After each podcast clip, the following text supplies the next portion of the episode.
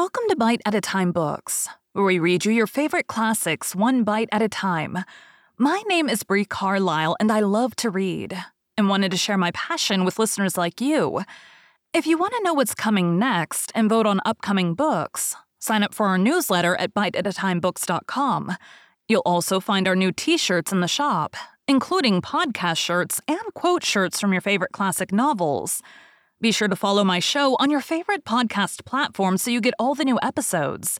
You can find most of our links in the show notes. But also, our website, biteatatimebooks.com, includes all of the links for our show, including to our Patreon to support the show, and YouTube, where we have special behind the narration of the episodes.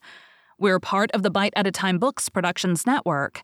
If you'd also like to hear what inspired your favorite classic authors to write their novels, and what was going on in the world at the time, check out the Bite at a Time Books Behind the Story podcast, wherever you listen to podcasts. Please note, while we try to keep the text as close to the original as possible, some words have been changed to honor the marginalized communities who've identified the words as harmful, and to stay in alignment with Bite at a Time Books' brand values. Today we'll be continuing The Strange Case of Dr. Jekyll and Mr. Hyde by Robert Louis Stevenson. Incident of Dr. Lanyon. Time ran on. Thousands of pounds were offered in reward for the death of Sir Danvers was resented as a public injury. But Mr. Hyde had disappeared out of the ken of the police, as though he had never existed. Much of his past was unearthed, indeed, and all disreputable. Tales came out of the man's cruelty, at once so callous and violent, of his vile life, of his strange associates, of the hatred that seemed to have surrounded his career, but of his present whereabouts, not a whisper. From the time he had left the house in Soho on the morning of the murder, he was simply blotted out.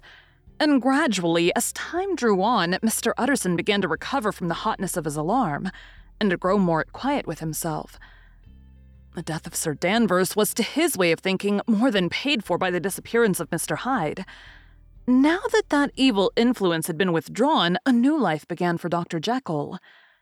He came out of his seclusion, renewed relations with his friends, became once more their familiar guest and entertainer, and whilst he had always been known for charities, he was now no less distinguished for religion.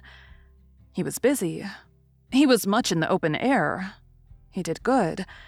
His face seemed to open and brighten as if with an inward consciousness of service. And for more than two months, the doctor was at peace. On the 8th of January, Utterson had dined at the doctor's with a small party.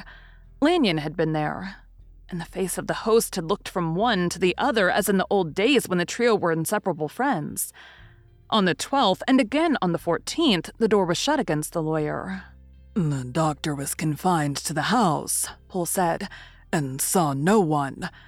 On the 15th, he tried again and was again refused. And having now been used for the last two months to see his friend almost daily, he found this return of solitude to weigh upon his spirits. The fifth night he had in guests to dine with him. The sixth he betook himself to Dr. Lanyon's. There at least he was not denied admittance, but when he came in, he was shocked at the change which had taken place in the doctor's appearance. He had his death warrant written legibly upon his face. The rosy man had grown pale. His flesh had fallen away. He was visibly balder and older, and yet it was not so much these tokens of a swift physical decay that arrested the lawyer's notice, as a look in the eye and quality of manner that seemed to testify to some deep seated terror of the mind. It was unlikely that the doctor should fear death, and yet that was what Utterson was tempted to suspect. Yes, he thought, he is a doctor. He must know his own state and that his days are counted, and the knowledge is more than he can bear. And yet, when Utterson remarked on his ill looks, it was with an air of great firmness that Lanyon declared himself a doomed man. I have had a shock, he said, and I shall never recover. It is a question of weeks. Well, life has been pleasant. I liked it. Yes, sir, I used to like it. I sometimes think if we knew all, we should be more glad to get away. Jekyll is ill too, observed Utterson. Have you seen him? But Lanyon's face changed and he held up a trembling hand. I wish to see or hear no more of Dr. Jekyll. he said in a loud, unsteady voice. I am quite done with that person, and I beg that you will spare me any allusion to one whom I regard as dead. Tut tut, said Mr. Utterson. And then, after a considerable pause, Can't I do anything? he inquired. We are three very old friends, Lanyon. We shall not live to make others. Nothing can be done, returned Lanyon. Ask himself. He will not see me, said the lawyer. I'm not surprised at that, was the reply. Some day, Utterson, after I'm dead, you may perhaps come to learn the right and wrong of this. I cannot tell you. And in the meantime, if you can sit and talk with me of other things for God's sake, stay and do so. But if you cannot keep clear of this accursed topic, then in God's name go, for I cannot bear it. As soon as he got home, Utterson sat down and wrote to Jekyll complaining of his exclusion from the house and asking the cause of this unhappy break with Lanyon, and the next day brought him a long answer, often very pathetically worded, and sometimes darkly mysterious in drift. A quarrel with Lanyon was incurable. I do not blame our old friend, Jekyll wrote, but I share his view that we must never meet. I mean from henceforth to lead a life of extreme seclusion. You must not be surprised, nor must you doubt my friendship. If my door is often shut even to you, you must suffer me to go my own dark way. I've brought on myself a punishment and a danger that I cannot name. If I'm the chief of sinners, I'm the chief of sufferers also. I cannot think that this earth contained a place for sufferings and terrors so unmanning. And you can do but one thing, Utterson, to lighten this destiny, and that is to respect my silence. Utterson was amazed. The dark influence of Hyde had been withdrawn. The doctor had returned to his old tasks and amities. A week ago, the prospect had smiled with every promise of a cheerful and an honored age. And now, in a moment, friendship and peace of mind, and the whole tenor of his life were wrecked. So great and unprepared a change pointed to madness. But in view of Lanyon's manner and words, there must lie for it some deeper ground. A week afterwards, Dr. Lanyon took to his bed, and in something less than a fortnight, he was dead. The night after the funeral, at which he had been sadly affected, Utterson locked the door of his business room, and sitting there by the light of a melancholy candle, drew out and set before him an envelope addressed by the hand, and sealed with the seal of his dead friend. Private for the hands of G. J. Utterson alone, and in case of his predecease, to be destroyed unread. So it was emphatically superscribed, and the lawyer dreaded to behold the contents. I have buried one friend today, he thought. What if this should cost me another? And then he condemned the fear as a disloyalty and broke the seal. Within, there was another enclosure, likewise sealed and marked upon the cover as not to be opened till the death or disappearance of Dr. Henry Jekyll. Utterson could not trust his eyes. Yes, it was a disappearance. Here again, as in the mad will which he had long ago restored to its author, here again were the idea of a disappearance and the name of Henry Jekyll bracketed. But in the will, that idea had sprung from the sinister suggestion of the man Hyde. It was set there with a purpose all too plain and horrible.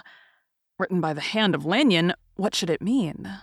A great curiosity came on the trustee to disregard the prohibition and dive at once to the bottom of these mysteries.